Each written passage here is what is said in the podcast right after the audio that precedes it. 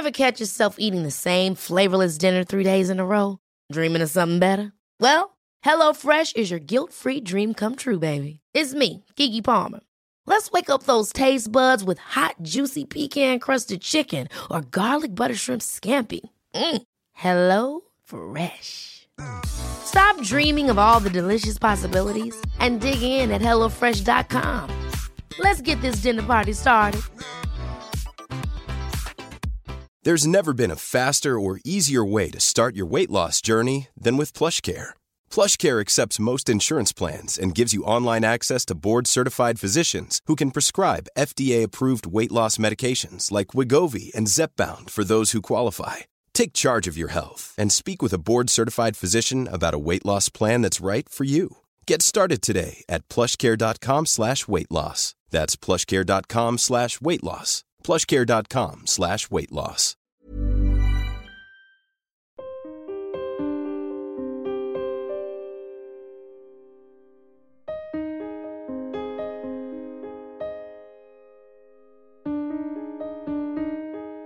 Hello and welcome to Secure the Insecure. This is the podcast where I say it's okay to not be okay. I'm Johnny Seifert, and every week I'm joined by one very special guest.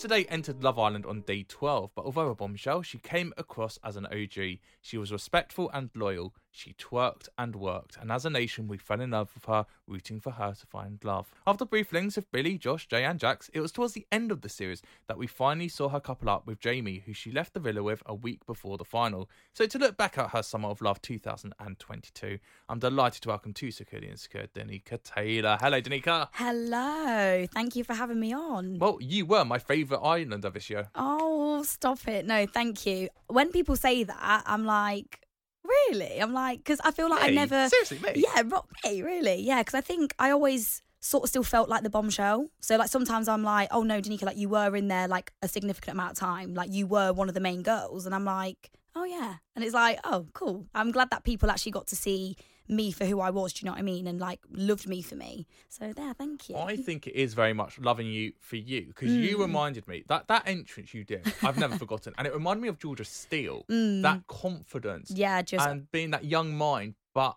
almost like an old soul already. Yeah, oh, 100%. I feel like all my life I've always been told, like, you're so mature for your age. And it's been like that since I was probably about 14. But I think that's probably just down to like life experience and like the way my mum's brought me up. Very confident, larger than life. But, you know, I'm still, I still got that youthful, youthful side to me, which, yeah, very, it's literally like Georgia Steel. Like, she was the same. That confidence that you have, it's Yeah. very extroverted. You know, we sort of the twerking, for example. Like, you were very. Have you got an introverted side that, that we didn't see? Definitely. I think I've got like multiple sort of characteristics that make up my personality. You know, I feel like Jamie, he's got to see all those sides, and people who are really close to me get to see that. You know, I do have my days where I'm just very chill, just calm, don't want to do a lot, just, you know, just zen. I can be zen, believe it or not. And then I also have, you know, the emotional side, which you might not have seen a lot on the show, but you do see bits of me crying, and that is quite a, a big part of me. You know, I'm very emotional, and I feel like I feel for a lot of people, got a lot of sympathy and empathy for people. There's a couple of sides to me. It's not always crazy high energy. Um, even in my audition, I remember them saying like, "Is it always like crazy, like you're just on the on the go?" And I was like, "No, like I have these chill sides, and I can have these really deep, meaningful conversations. You know, that's what I went in there to look for. Someone that could like bring out the bubbly side, but somebody who could also have that meaningful, deep, you know, conversations." Sort of with so What does a deep conversation mean to you? Because, like you said, you've got that empathy, and it's quite interesting at your age to have empathy because you're at the beginning of your twenties. I'm at the end of my twenties. mm, Empathy at your age, when you've just come out of university, isn't normally there just because life takes over and you're always looking for the party and the fun. of course, yeah. So, where does that empathy come from? Um, just like background, you know, I feel like my mum, the way she's raised me, you know, single handedly, she's just she's just raised me to just have the all the emotions and to really feel for people and actually be grateful for what I've got and where I've come from and remember I'm very blessed that I am as confident as I am and that I am a go getter and I, I get up every day and I feel the way that I do, you know, because not everyone feels like that. So I feel like when I've also watched like friends and family that are close to me who have maybe suffered and you know with mental health and maybe aren't quite as happy go lucky as I, you know, you really have that time to go. You're so lucky and you're blessed to be who you are. Um, and I just think it's just come from that really. And also, yeah, like I said, I've come from I've come from a small town. You know, I've not come from a lot. I haven't come from money, so I feel like I'm always, you know, I'm always looking at other people and thinking, wow, like you are still lucky, even though you've not come from a lot. You're still very lucky that you've come from what you have, and your mum's done the best for me. Do you know what I mean? You've spoken a lot about your mum. What about your dad? So I don't know my dad at all. I've never met my dad. If I'm actually being honest, I don't actually think my dad knows that I actually exist, which is it's quite funny. Like every time I say that to people, people are like, "Oh my god, like are you okay?" Um, it's just something that I've just you can't. I feel like you can't ever miss something that you've never had. So like to me, it's normal. It's just so normal that I don't know my dad. I don't have that side of my family. But yeah, no, he just went as soon as my mum announced she was pregnant. He just just vanished. So yeah, So is his name on the birth certificate? no, I don't think so. No. Which is very interesting because if it was, Yeah. and you never knew him, now that we've all got social media, I know. you'd be going, well, let's say his name's, I don't know, Adam Smith. You'd Yeah. be going, there's a thousand Adam Smiths. Which one is my Well, dad? Who do I like? Yeah, I mean, obviously the conversation with my mum's always come up like, do you want to know him? Do you want to find him? And I'm like, do you know what? No, I actually don't. No. I think my mum's done an incredible job of bringing me up on her own. And I don't need anybody that didn't want to be there in the first place. And I think, again, going through what I've been through, you know, I've had losses in my life from family. It just makes you realise, like, no, if you wanted to walk out when you did and leave my mum to raise me single handedly, then I've not really got the time of day for whoever my biological father is. You're right. But also, genetically, there'll be certain things that trigger you Mm. because of his genetics. So yeah. we'll talk about mental health in a second, but there'll be certain attributes that you've got that have come from his side. Have you ever had to explore it, like through therapy, for example, where you've had to delve deep, but actually you've hit a block because you don't know that side? Not really, no. I think because I've been brought up by my mum and it's been just my mum, you know, we've got the most incredible strong bond. I've almost become very like my mum. Like I don't really see many sides of me that I wouldn't go, "Oh, that makes sense to come from my father's side." Do you know what I mean? I feel like everything that I I am as a person is it resonates with my mum and I feel like she's kind of given me that. I've never really had that moment where I thought, "Oh, that must be part of my dad in me and where do i go from here? Do i delve deeper? Like i've just never really had that. Again maybe that's because i'm just such a confident happy kind of girl. Like i just don't really think about these things. I don't think too deeply into like oh like i wonder why i am the way i am because i think i just accept who i am and my mum's always made me believe that i am i'm beautiful the way i am. Do you know what i mean? I feel like i don't really delve deep into things that i'm like oh I get it. It would be interesting to know that side of my my family, but I think, like I said, when you go through losses in the family that you've already got that you know that that connection, he's just a, a stranger to me. I don't I don't know him. I don't know anything about him, and I'm my mum's daughter through and through. So yeah, But it's good that it, it's not good, but I suppose in a way it's more beneficial that he walked out on your mum when you were very young and before you had those experiences oh, 100 because the attachment to like the fear of abandonment for example Mhm. you never had to face you've never had to go through No. because you don't know what it's like and you're not thinking well i've seen my mum not have someone so i'm not going to have anyone you like you've wanted to find love still you've not thought love doesn't Exactly. exist No, I think that's you've literally hit the nail on the head. I think because I didn't know him, I've never had that like that feeling of loss, the sense of loss. Like to me, it's just normal just to have my mum. You know, it's not a weird thing to be like, oh, where's my dad? I mean, of course, you know, growing up, you know, you'd see friends that would have mum and dad, and you would be like, oh, you know, like wonder what it's like. But I think my mum's done such an incredible job of bringing me and my sister up that I just think I've just never really felt the loss. She's always done times two. I don't have that that fear of abandonment or issues with finding love. Whereas I think my sister, I mean, I'm sure she won't mind me saying, but we've got different dads, and her dad was in her life, and then he's so she feels that, and you can if you was to see both of us, you you could you'd be able to know that she does maybe have that kind of yeah maybe fear of abandonment you know? And i think it is it's, it's sad and it's unfortunate which is why i'm grateful that actually my biological father did walk out when he did because i've never had to sort of face a loss from that side if that makes sense. How did you find growing up though, knowing your sister had a different dad, uh, but that at some point in time would have been a very, very happy relationship with your mum, your stepdad.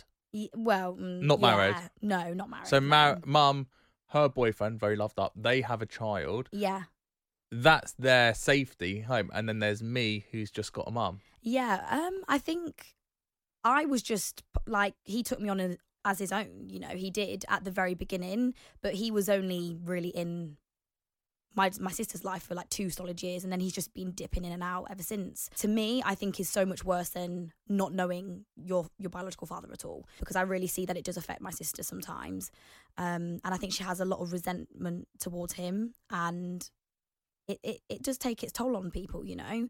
Um, but yeah, I think I never felt that, you know, oh, I've just got the mum. I at the time, you know, I was young. I think I was about six years old when I when my mum sort of said, you know, oh, this isn't actually your biological father, you know, and it's just something that I, ju- I don't. I, I don't know what it is. I just I think when you don't suffer with mental health, you don't really deep things as much. I think it's sort of almost water off a duck's back. Like, yeah, I can get upset, and sometimes you know you get a bit down, and but when you don't have that sort of mental block and having the mental health side of things, you just don't.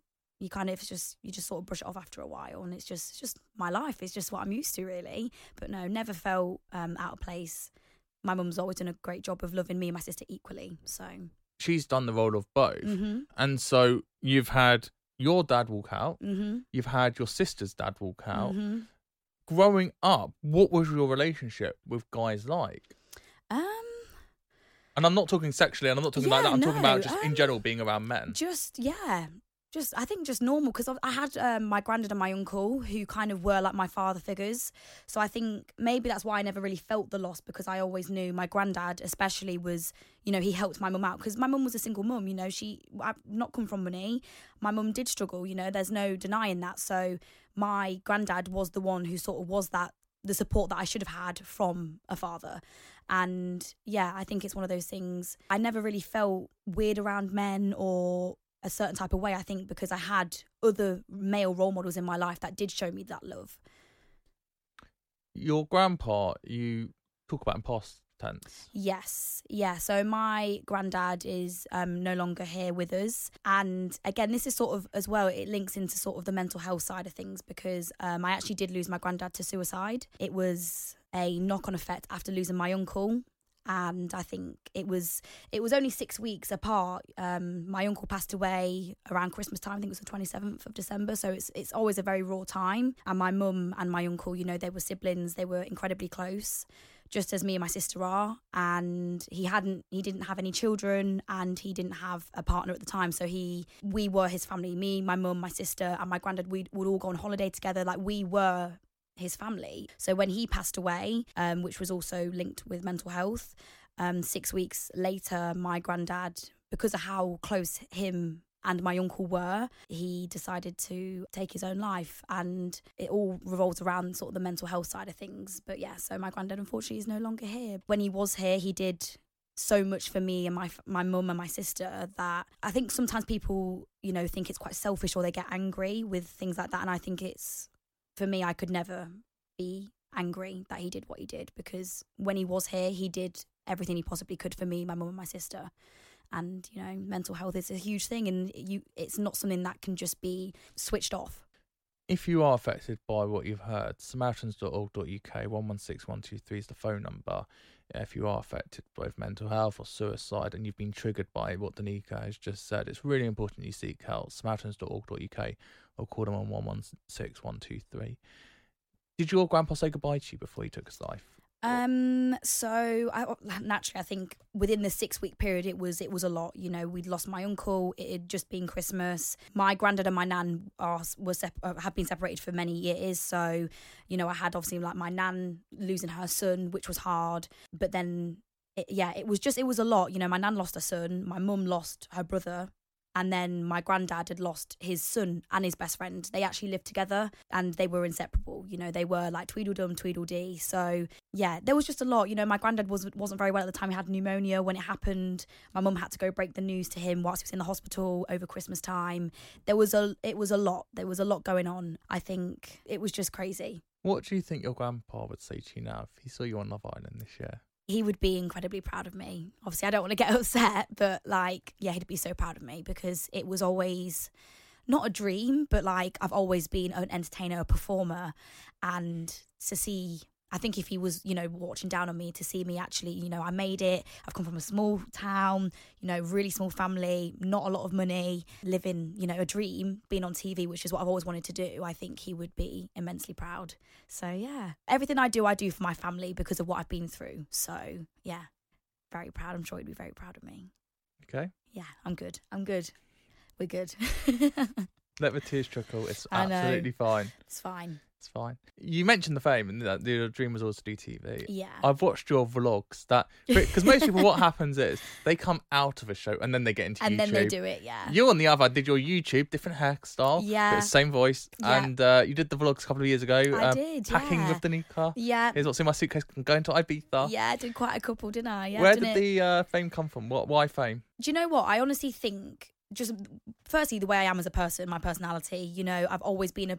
I'm a born performer. That's the way I can describe myself. You know, when I was one, I was first birthday party. I was bopping. I was dancing. You know, my mum's always just said, you know, you've just got this side to you that's just you just want to entertain. You just want to larger than life, like not necessarily center of attention, but you just want to dance and just be silly and just give people that entertainment. You know, and yeah, I think I've always reached for the stars and you know, in life, fame, as people would say, is it's not the ultimate goal for everybody, but you know, it's you, you become somebody, you, you're you're memorable, and I think I've always said like I'd love to just be to be known, to be memorable, because I feel like I have done myself incredibly proud. Like I said, coming from the background that I have, I would love to be able to show to people that you can, no matter who you are, where you've come from, money, no money, dad, no dad you can achieve your dreams you can be who you want to be in this life. And i think it's just yeah looking up to you know celebrities. I've just i don't know i, I just think i've always just it's just been something that i've always been drawn to you know. And also i want to give my my mum the life that she deserves after giving up everything to bring me and my sister up. So fame kind of it gives you that platform and you know the stability the money to sort of be able to provide that life for somebody. So yeah i think i don't know. What's interesting about you, Danica, is you've got almost chase for fame. mm. You've got the dancing. You know, Mhm. we know you can twerk. We've seen that. yeah There's, and it's not all attention seeking. It's just you've got the gift of the gab, and you're being seen. Mm-mm. And then everything you've said about your childhood, there's this weird formula almost of needing that attention, but then Mm. gaining the attention, but then actually being complacent with that attention rather than thinking I need more, more, more, more, more. Mm-mm. You're very like I'm absolutely fine. I've Yeah. got what I've wanted already. Yeah, I mean, I would say me doing Love Island, obviously, yes, you know, I did go on the show for the experience and yeah, to find somebody, you know, I think maybe this as well ties into childhood. I think because I never had that father figure, I do. I get drawn to relationships, and that sort of maybe that feeling of somebody wanting me and loving me. And I think over the course of a couple of years, when I was in, I was in a long term relationship. I was in a six year relationship before I went on Love Island. You know, um, which is quite crazy for the fact I'm 21. Um, but I just think it's down to the fact that I've maybe crave sort of that sort of one-on-one love from a man. I'm not Mm. sure. Maybe it is. I feel like there definitely is like a psychological point to that. Why I am a relationship kind of girl. Yeah, I went on Love Island for those reasons, but also it was it was a springboard. You know, it is, and I think everybody that goes on the show nowadays, like we all know it is. It's a TV show. TV gives you coverage, and it, it was a bit of a springboard for me. So I think, yeah, I've achieved what I wanted to achieve, but this is for me just the start. That is, you know, this is well, I hope it's just a start anyway. Is it a bad thing as a springboard? You know, we look at someone like Danny Dyer, yeah, uh, little Dani Dyer, and we're like, well, we all know big Danny Dyer. Yeah, of course, And she's famous. Then you've obviously got Gemma Owen, who was in Yeah. your series, and oh, we all know Michael, and Mhm. they're all doing it for the fame, and they're bringing their followers or whatever. yeah, Then there's the whole thing of, oh, look, it's the lineup. We've got the original lineup. Look Yeah. at them. They're all they all, they've all got the Love Island body. They've all got the Love Island type. They've got the gift of the gab. yeah, They're doing it for the fame. But Mhm. is that a bad thing? Because we're watching a TV show at the end of the day. We need to be entertained. yeah. Of course, Yes, we want to see the love, but we also want the drama as much as the love. exactly. We're watching it nightly at nine o'clock every night for appointment to watch. And it's the Mhm. only show as well. The next day, if you go into the office, if you're not working from home, it's that what we used to call the water cooler moment. That there's Mm. always something to talk about. Exactly. I don't think it's a bad thing at all. You know, you've seen some people that have been on the show previously that have done some incredible things that maybe they wouldn't have quite got the chance to. Um, and I, you know, I'm such confident girl and I believe in myself through and through. And I feel like for years of me working and grafting, doing my YouTube, you know, like I'd go and do a full day's worth of dancing, training my ass off, and I'd come home and I'd take my makeup off, I'd put it back on, I'd get my filming set up, you know, and I've I've I have really tried to put the graft in to then allow me to have an opportunity like Love Island.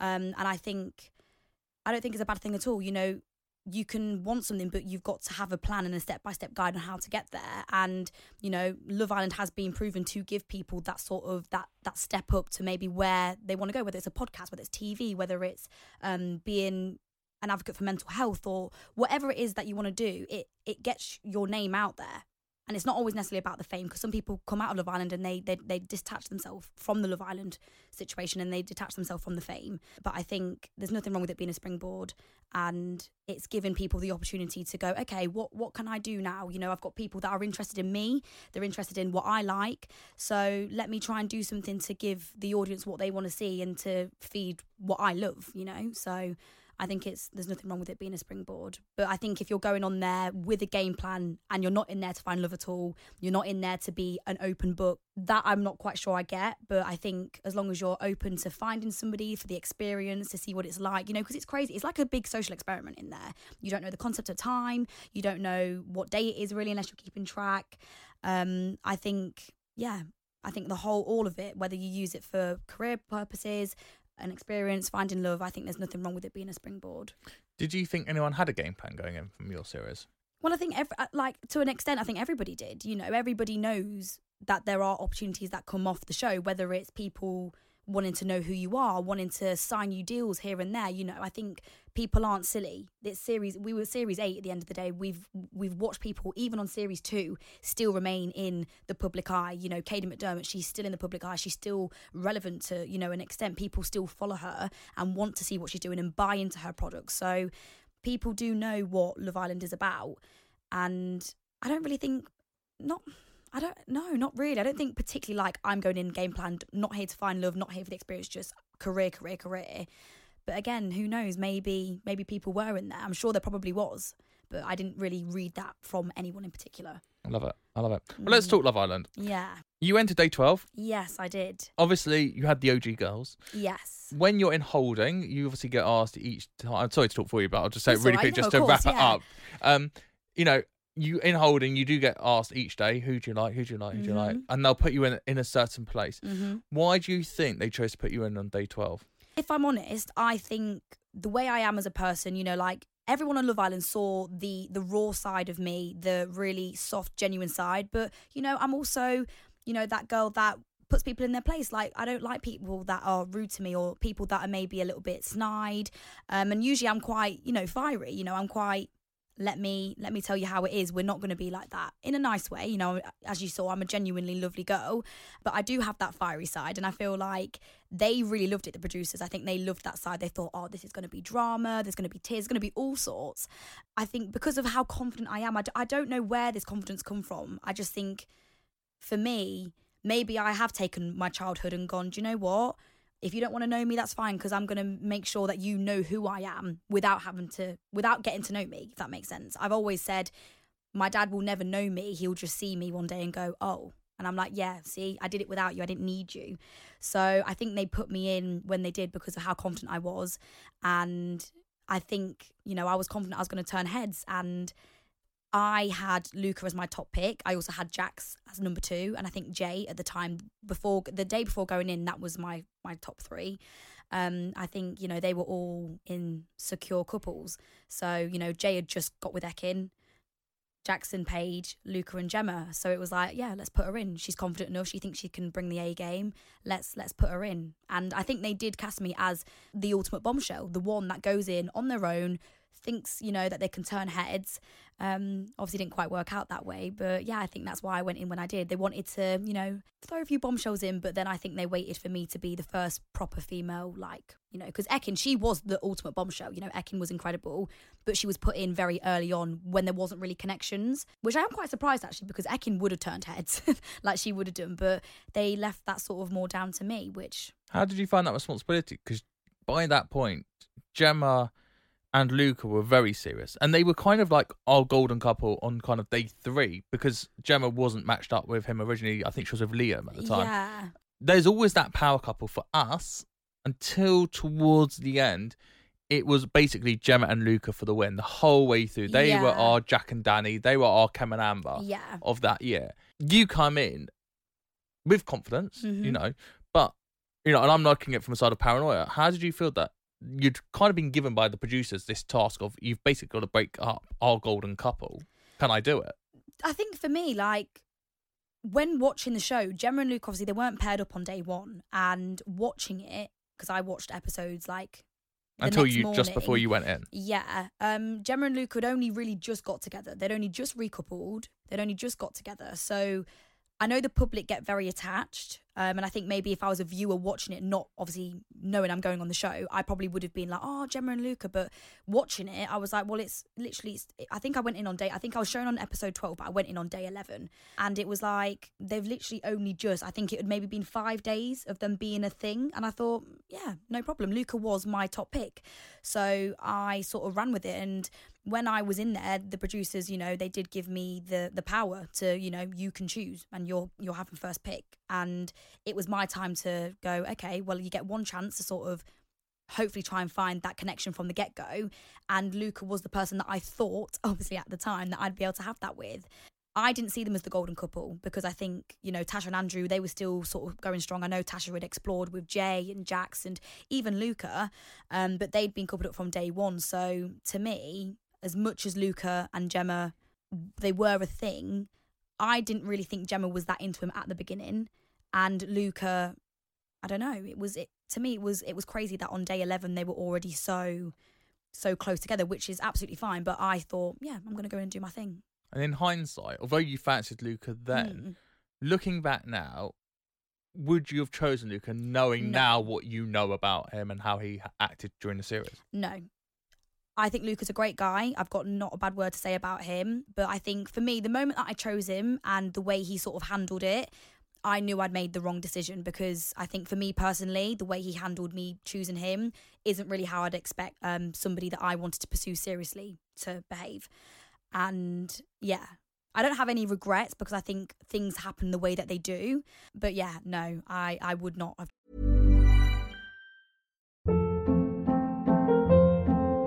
Hold up. What was that? Boring. No flavor. That was as bad as those leftovers you ate all week. Keke Palmer here, and it's time to say hello to something fresh and guilt-free. Hello Fresh. Jazz up dinner with pecan-crusted chicken or garlic butter shrimp scampi. Now that's music to my mouth. Hello Fresh. Let's get this dinner party started. Discover all the delicious possibilities at hellofresh.com. Many of us have those stubborn pounds that seem impossible to lose, no matter how good we eat or how hard we work out. My solution is PlushCare. PlushCare is a leading telehealth provider with doctors who are there for you day and night to partner with you in your weight loss journey. They can prescribe FDA-approved weight loss medications like Wegovy and Zepbound for those who qualify. Plus, they accept most insurance plans. To get started, visit plushcare.com slash weight loss. That's plushcare.com slash weight loss. Quality sleep is essential. That's why the Sleep Number Smart Bed is designed for your ever evolving sleep needs. Need a bed that's firmer or softer on either side? Helps you sleep at a comfortable temperature? Sleep Number Smart Beds let you individualize your comfort so you sleep better together. JD Power ranks Sleep Number number 1 in customer satisfaction with mattresses purchased in-store. And now, save 50% on the Sleep Number limited edition Smart Bed for a limited time. For JD Power 2023 award information, visit jdpower.com/awards. Only at a Sleep Number store or sleepnumber.com. A lot can happen in three years, like a chatbot may be your new best friend. But what won't change? Needing health insurance. United Healthcare Tri Term Medical Plans, underwritten by Golden Rule Insurance Company, offer flexible, budget friendly coverage that lasts nearly three years in some states. Learn more at uh1.com. chosen him in hindsight. And I'm not gonna lie, it was it was a toss up between him and Jax. It really was. When I say it was 50-50, it was. It was only after speaking to the producers. Um, I'm sure they well, they probably will mind me saying this, but I actually knew there was a recoupling that night. They told me, and I had to lock in my answer. So when I was speaking to the producers, they didn't tell me what to do, but they sort of said, you know, who you thinking? And I said, oh, you know, Jackson Luke, and they said they did say, look, we think potentially you'd maybe have more of a connection with Luca. Um, and Luca was my number one. So they were obviously going off what I'd already said. So they were like, look, you get one chance in here. You might as well go for your top pick. Why wouldn't you go for your top pick? And I was like, yeah, true. In hindsight, I would have changed, but you know, it made my journey the way it was. So Well, I don't want to talk out of turn, but you've called him a great guy. yeah. And I don't know Luca at all. I'm only going by what I've seen yeah. as a fan. Based on your upbringing, based on the fact of how female headed your family was, Mm-mm. During the series, Yeah. there were certain comments. I hope this is okay to bring up. Luca asked, uh, Luca said things. Women's Aid came out and Okay. said, uh, "Do you know about this?" No, I don't. So no. they basically came out with misogynistic claims from Luca about the way he spoke to certain people. There's a whole thing the way he spoke to Tash during uh, Snog Marry Pie. Yeah.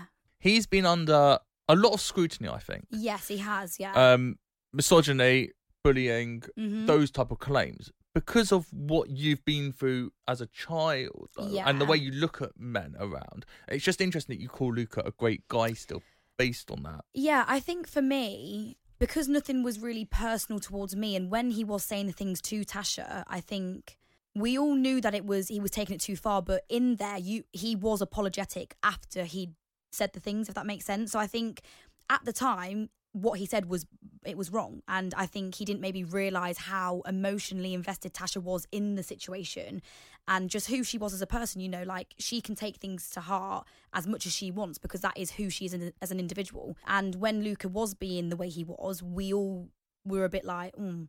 but then I think it was hard because not that people agreed with the way Luca behaved, but what he was sort of insinuating about like being upset with what the public thought people did sort of agree like you know like babes you know you've got andrew like let's ignore the public. Ignore the public. They don't they, they do matter but they don't matter you know as long as you're true to yourself.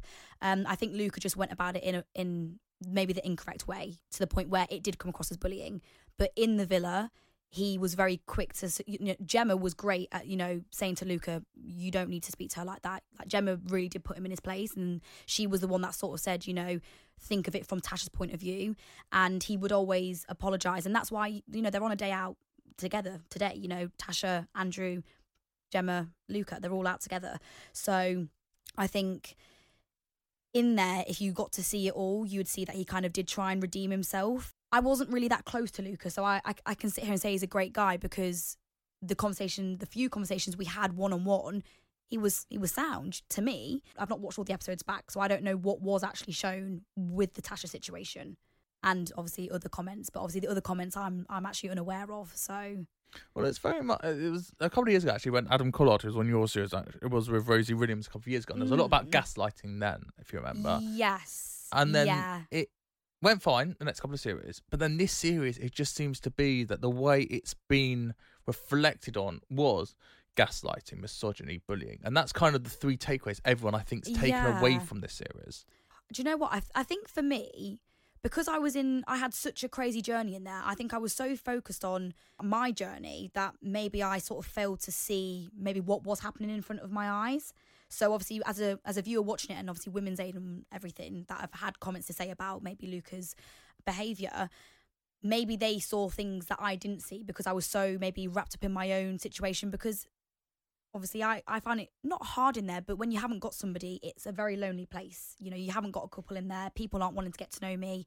I think i was so in my own headspace that maybe i didn't quite maybe see how maybe wrong it was for them to be the way they were to tasha um, but all i know is that when things did happen things got resolved and that's why they've all come out and other than jax Tasha is, you know, she's okay with Luca. She's okay with Dami. You know, they all had things to say, but they people say things in the moment, and I think it's it's important not to hold that against somebody because I don't think Luke is a bad person because he was he, he always apologized for what he said, if that makes sense. Oh, 100 percent. But then Yeah. it's it's it's very hard being a reality star in Mm. the in this era of social media. It Obviously, that's what happened to him during the show. But then you know, Jax came out a couple of weeks ago and apologized for the way he'd acted. yeah, and you know there's the authenticity there of well you've come out to be this big person about mental health but Mm. now you're coming out to apologize because you're now being horrible to people on tiktok yeah. I mean, I think that side is it is quite hard to get your head round because it's like yes, be an advocate for mental health, but have you been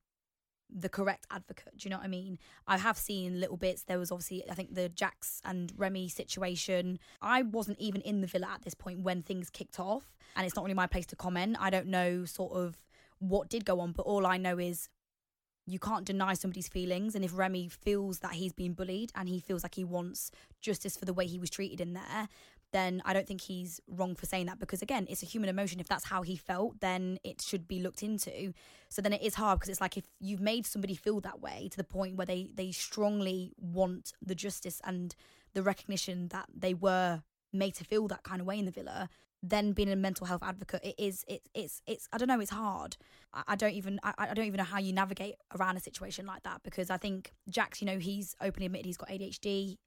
I do think Jax emotionally in there has got a lot of emotional maturity. When there was situations between maybe me and him where he'd maybe say things and I'd take it the wrong way. Once he understood that it had upset me, he'd always be that person to be like, "Oh, like I'm so sorry." You know, he was very understanding about situations. So I don't think it's wrong that he's trying to advocate, adv- be an advocate for mental health. But I also think it is it's it's a hard one because it's like, well, you've got someone here saying that you bully, like he he was bullied, but then you're trying to be an advocate for mental health. So it's like, I don't I don't know, but I wasn't in there, so I don't know if that if that is true. You know, is is that situation deep as it was? Or has it been misconstrued?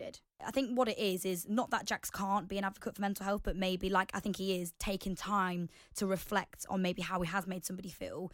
Even if he doesn't agree or understand maybe why Remi is feeling the way he is, I think it's important to maybe just take time to really understand and reflect on why that person has felt the way they have. Because it is true, you know, it's like when people say about like bullying and things like that, if you can sit there and be like, oh, you know, I suffer with mental health, but then you've been a bully, it's like you well, you need to. I'm not saying you can't suffer with mental health, but you need to maybe reevaluate maybe why and dig deeper as to why you you are the way you are. I think everything comes down to sort of like childhood, the way you've been brought up, things that you've been through. Mental health is a really tricky one. I think. Yeah, uh, it's, well, bu- it's, it's bullies so hard, bullies yeah. normally have been bullied themselves, This is and the it's a version of catharsis Mm. to let out that anger because you've built it up in yourself, and you've got to release. And sometimes it's against a physical thing. Sometimes it's substance abuse, Yeah. and other times it's about another person. Exactly, yeah. So I think who knows, maybe Jax being the way that he has been has potentially come down to maybe his upbringing, what he's been through, uh, maybe struggling with ADHD and sort of not being able to sort of control his emotions. So then maybe he says things and behaves certain ways towards people that maybe he doesn't realize is going to affect that person that way which might be the, the situation with Remi. But like I said, I wasn't in the villa at the time, so I don't actually know sort of what was said and was it was it malicious, was it nasty, was it bullying? But like I said, you can't deny if Remi feels that way that he, you know, he like you said, he feels like he shouldn't be an advocate for mental health because he didn't create a safe space for him and he was made to feel a certain way that he shouldn't have been made to feel. I think it, it is a tricky one. Mental health and being an advocate for mental health is, is a tricky one. It's very hard as well because you could have affected someone Mm-hmm. and your paranoia makes you think you've literally the world's going to end. Let's Yeah. say you've upset someone, they've Yeah. blocked you, right? They've blocked you, they've dealt with it, right? Mhm. But you've not dealt with it, and you've never had that closure. And I think uh, uh, I used to use this buzzword all the time: closure. If you haven't Mm. got that closure, it's really hard to know. Yeah. Have you got it? And let's say you want to advocate mental health, and you're like, but I want to make it right with that person. I just don't know how. I think there's something about having closure, and we we know how to talk out now and Mhm. say, I'm in pain. I feel lonely. I feel this. But I think we haven't learnt yet how to speak out about mental health and say, I wronged you. please can I apologise to you? Please can you Yes. accept my apology even? Of course, I think that you've yeah you've you've summed that up correctly. You know, you you can be a mental health advocate because you sort of grow through what you go through. So I don't think it's fair to sort of put somebody in a box and say, well, you were like this once and you made somebody feel like that, so now you can't be that person that goes. Actually, I want to be an advocate for mental health. You know, I suffer and I've got this and I want to make the world a better place. I think, yeah, in this situation with, you know, Jax, Luca, all of this, I think it's all about just taking a step back, trying to sort of make peace with what has happened and the way people have maybe felt and been left and moving on from that and going okay well i've apologized for this. I've taken time away. Now i'm going to concentrate on trying to be that better person. And i think that is what happens usually with bullies you know like bullying it happens usually because they've had a traumatic experience themselves or childhood or they've they've got reasons for being the way that they are, being nasty, lashing out, being a certain way. And usually it, they'll get over that and then they'll take time for themselves and they'll look back and they'll be like, oh, that was so wrong of me. But then it's you can't you can't judge them. You can't hold it against that person because they've taken the time to reflect and realize that what they did was wrong. So I think yeah, in the Jax Remi situation, I I don't think it's bad that Jax wants to be a mental health advocate. I just think he needs to just take time to maybe really understand how maybe Remy was made to feel. Do you know what I mean? Well, let's talk about your mental health. Yeah, Being in the villa, you went through a couple of relationships. I did. Yeah. And there was a lot of time when you didn't have someone. hmm You also came in not as an OG, and Mhm. again, rumors what I've heard as a fan of the show and what I've read is that the OGs weren't as welcoming to new girls as maybe they could have been. You know, all in the same experience together. How did you find that journey mentally going through trying to be one of the girls, girls coming through and watching everyone in love, and yet you're the only person who's not found someone? It was it was hard you know it really was. And i think because of what i've been through in my life it's kind of just i don't know it's just it's given me like this extra thicker skin to kind of just take it on the on on the chin. I'm kind of like nothing can really affect me because i've already feel like i've gone through the worst. And it's when i was in there it's like yeah, I feel like people weren't that warm to me. Even the boys, you know, I always said, you know, even if the girl, because girls will always be standoffish, you know, if you're coming after their men and, you know, like another pretty girl comes in and it's like, it sort of brings out maybe slight insecurities, like, oh, she looks like this, blah, blah, you know, but I think even the boys were quite standoffish with me. And it was lonely in there at times because even if you maybe wanted to speak out about certain people's behaviors, I couldn't because I didn't have anyone to have my back. Nobody would have had my back. You know, if I spoke up about certain things, you know, I have mentioned that when there was the time where I was in the bottom with Antigoni and Tasha and I was saved over Antigoni, I did mention on a podcast that I wish I'd maybe express how certain looks and certain comments made me feel at the time.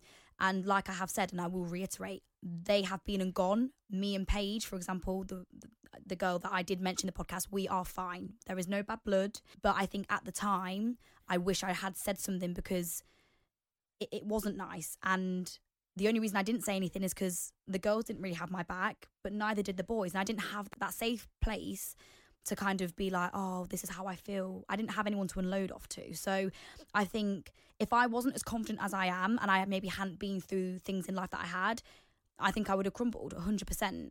And it, is sad when I watch it back. I do feel sad for me because I really did feel quite alone. And it's watching it back. It re it, it sort of reiterates that what I felt in there was was correct. I actually really was alone at the beginning. I didn't have anybody, and it was only really until I'd probably say four days, a week. I'd say a week and a half in, four days before Casa Amor, where I actually felt okay. No, I'm making friendships now. You know, I'm starting to feel a bit more comfortable.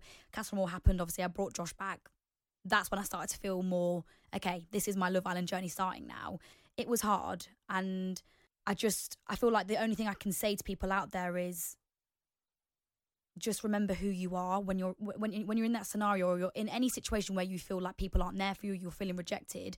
Remember who you are. Remember that you're you're beautiful, you're special, and nobody can take that away from you.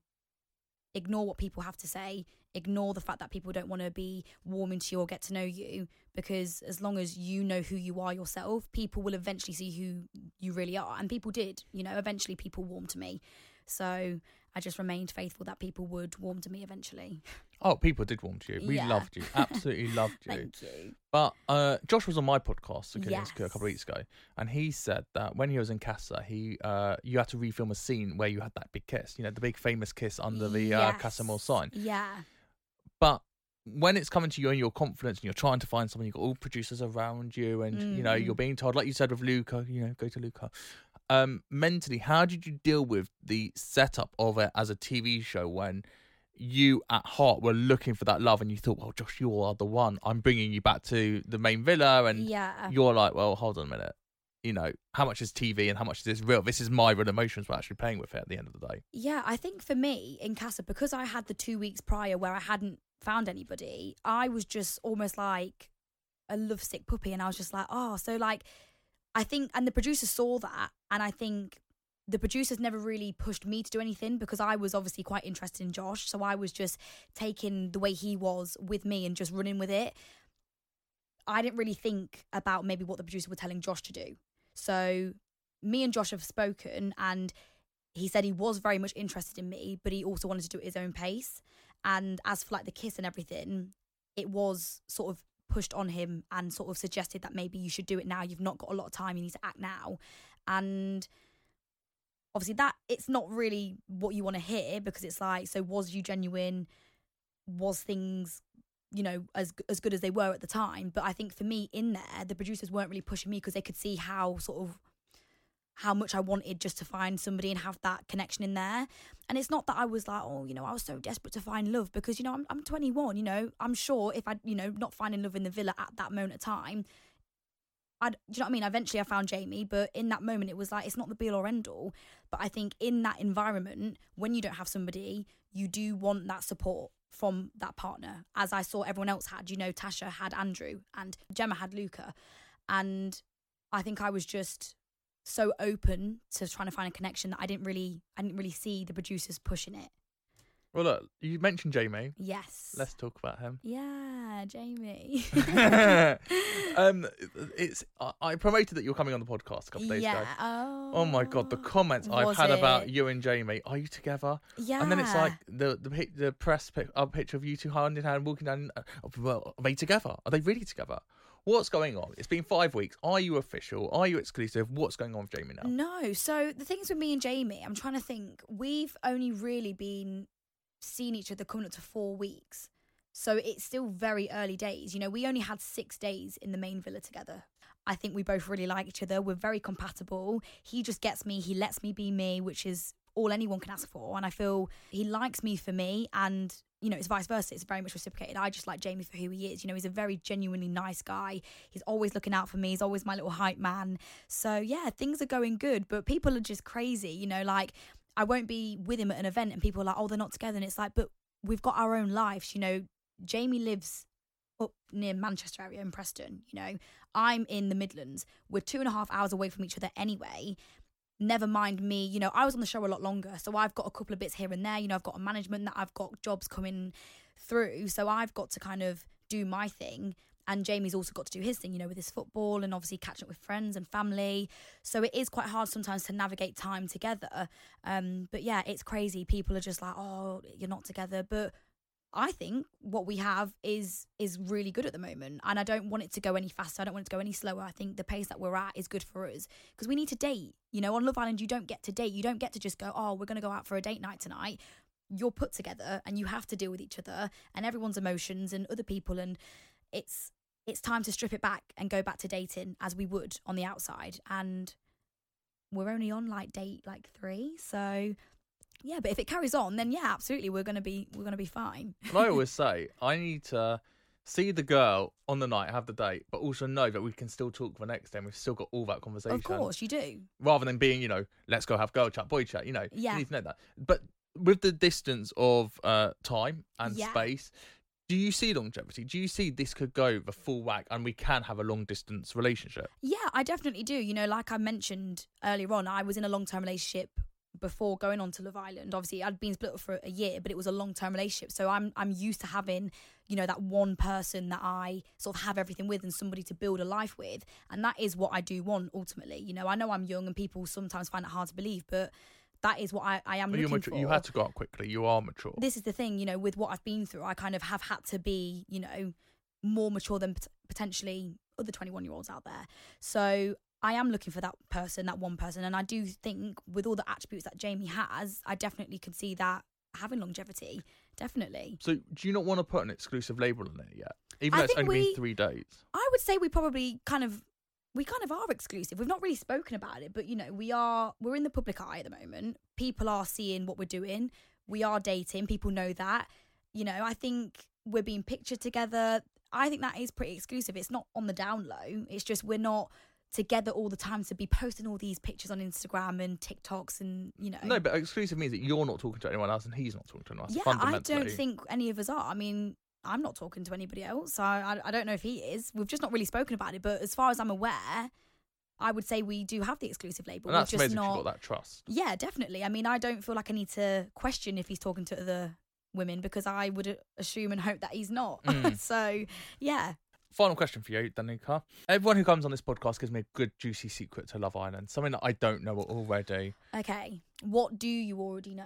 More or less everything. I was going to say, yeah, I bet people. Have, so I know a lot. So this is why it's a really hard question. Um, so I feel like this is being quite common knowledge on it on TikTok at the moment. People have started to sort of click on, you know, it's series eight of Love Island. People are starting to click onto like the little things that they do. You know, people aren't stupid when there comes to a recoupling or a dumping. There's always a certain order people sit in. There's always a certain, you know, who gets to pick first. They all they choose that. You know, like even the time when I was coupled up with Billy, people have said to me like, "Why did you give Billy the time of day?" And it's like it's it wasn't down to me. I was single. There was Billy and Deji in there. Who got to pick first? It was Billy. Billy chose me. If Deji picked first and picked me, I'd have been coupled up with Deji. So it wasn't. It was out of my hands. You know, the producers will. I think there's a misconception that they make us do things or say things. It is very real in there, but obviously it's a TV show, so there's going to be certain things that they may be. You know, just how I did with recoupling with Luca. I got first pick because I was the one that was going to cause the most drama. It was actually the time me and Jamie got dumped from the island, and I'd started to click on that I saw that every time somebody was being dumped from the island, they were always stood in the middle. And I'd mentioned it a couple of times to like Indiya and Jamie and sort of expressed my theory of that the person stood in the middle was always the one to go home. Or in mine and Jamie's case, it was one of those things where anytime anyone was stood in the middle, you always knew that that person was going home. Other than the time me and Jamie were in the bottom and they read out a text that said there's only going to be one couple saved and there was two couples either side me and jamie. So then in my head i was like oh so me and jamie are going to be safe. I'd kind of clicked onto the fact that basically if you're in the middle you're either going home or if it's like a double elimination you'll be safe. Because i don't know i don't know if it's camera shots i don't know why they do it but they seem to put people in the middle um, it's like when Josh and Coco went home. I knew Josh was going home because he was stood in the middle, and I was like looking, and I was like, "Wait, hang on, is Josh going home?" Josh is going home. He stood in the middle. Like it just. So I clicked on. I'd made light of that by talking to people in the villa. So we're mic'd 24 7. Very silly of me. And the night me and Jamie got dumped, they actually didn't put us in the middle. They actually, on the outside, the, one of the producers that was waiting on the outside for us actually said to the chaperone that had us in the quarantine villa, they're going to think it's Dami and Indiya because they're the ones in the middle. Um, so they basically beat me at my own game because I had let loose to everybody that I was onto them, and I knew that they were putting people in the middle and sending them home, basically. I love it. Um, so yeah, they basically thought, well, we're gonna gonna stitch you right up, gonna make you think you're not going home, and dump your ass the And they did. and they did. But yeah, So what's next? Obviously, TV wise, Dancing on Ice is January. is it okay? Yeah. yeah. They're gonna well, they're gonna be announcing their lineup in a couple of weeks' time. Oh, okay. They always take a Love Islander, so they've had Maura and Kem Oh, and yeah, Wes. yeah, There's- Liberty. and Liberty. Yeah. There's someone who was in the villa this year who could dance. Yeah, That's you. yeah. I mean, Have you had I've these not- conversations? Not yet. I've not heard of anything. Obviously, if they're going to be like, like, I don't know how far in advance they take people on. So I don't know if I've missed the boat this year. It is something that I'd be very much interested in doing. I think it's always hard because I want to not keep suspense, but obviously, if I'm just like, I want to do this, I feel like people are going to run with it and people are going to assume that I'm doing it. That's not the case. It's not even really been in conversation just yet. Um, but it is something that I would be very much interested in doing. Um, so who knows? Watch this space. Watch this space, absolutely. Yeah. Oh, Danica Taylor on Security Got absolutely loved her. I always love meeting someone. He's a celebrity. He's been on a show like Love Island, but can go away from that and just talk from the heart and they can be on a mental health journey and they can actually just reflect and be the introvert because we all know you f- as the extrovert Mm. course, but i wanted to meet the introvert and i got that from you. And looking at you face to face and looking into your eyes a lot of the time and just seeing the way your mind works there is so many more conversations we need to have danica I and we know, will do. yeah. we i promise you we are going to have so many more conversations. Um, but that's it. That's it for secure the insecure this week. Did you enjoy your secure the insecure experience? I absolutely did. I feel like there's a lot to sort of try and unload when it's down to mental health, and obviously when you've been through quite a lot in life, it's like oh. Um, but yeah, it's been incredible. Thank you for sort of letting me open up, and even if it didn't come out, you know, pitch perfect, you know, this is me, and I'm a real human, have real emotion. I've been through a lot for my age, so yeah, it's just nice to sort of just maybe give people an insight to maybe why I am the way I am. and Well, just- exactly. And yeah. you've had your free therapy session, and uh, oh, it's a shame I could, could have charged you for that. Um,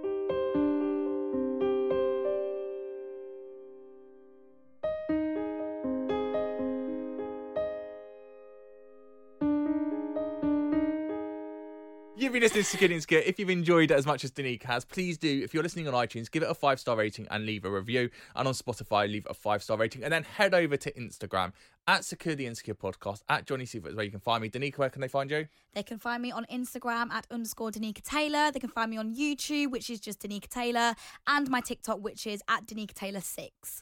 I'm on TikTok at Johnny Seifert92, where there'll be a nice little teaser of this episode. So go and check us all out. Follow us on all of there because we love following. We love that dopamine hit. When you get a new follower, you get a new view, you get a new like. Absolutely, yeah. Keep it going. Keep, Keep it going. I've been Johnny Seifert. Thank you so much for listening to Secure the Insecure. Until next time, thank you and goodbye.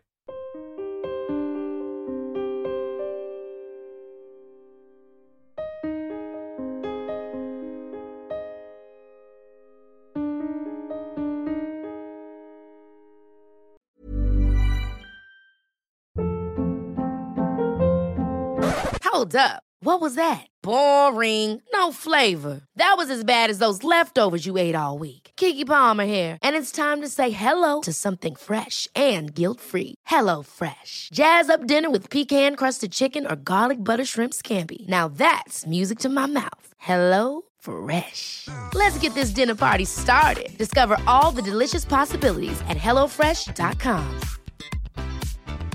Even when we're on a budget, we still deserve nice things. Quince is a place to scoop up stunning high-end goods for 50 to 80% less than similar brands. They have buttery soft cashmere sweaters starting at $50, luxurious Italian leather bags, and so much more. Plus, Quince only works with factories that use safe, ethical, and responsible manufacturing. Get the high-end goods you'll love without the high price tag with Quince. Go to quince.com slash style for free shipping and 365-day returns.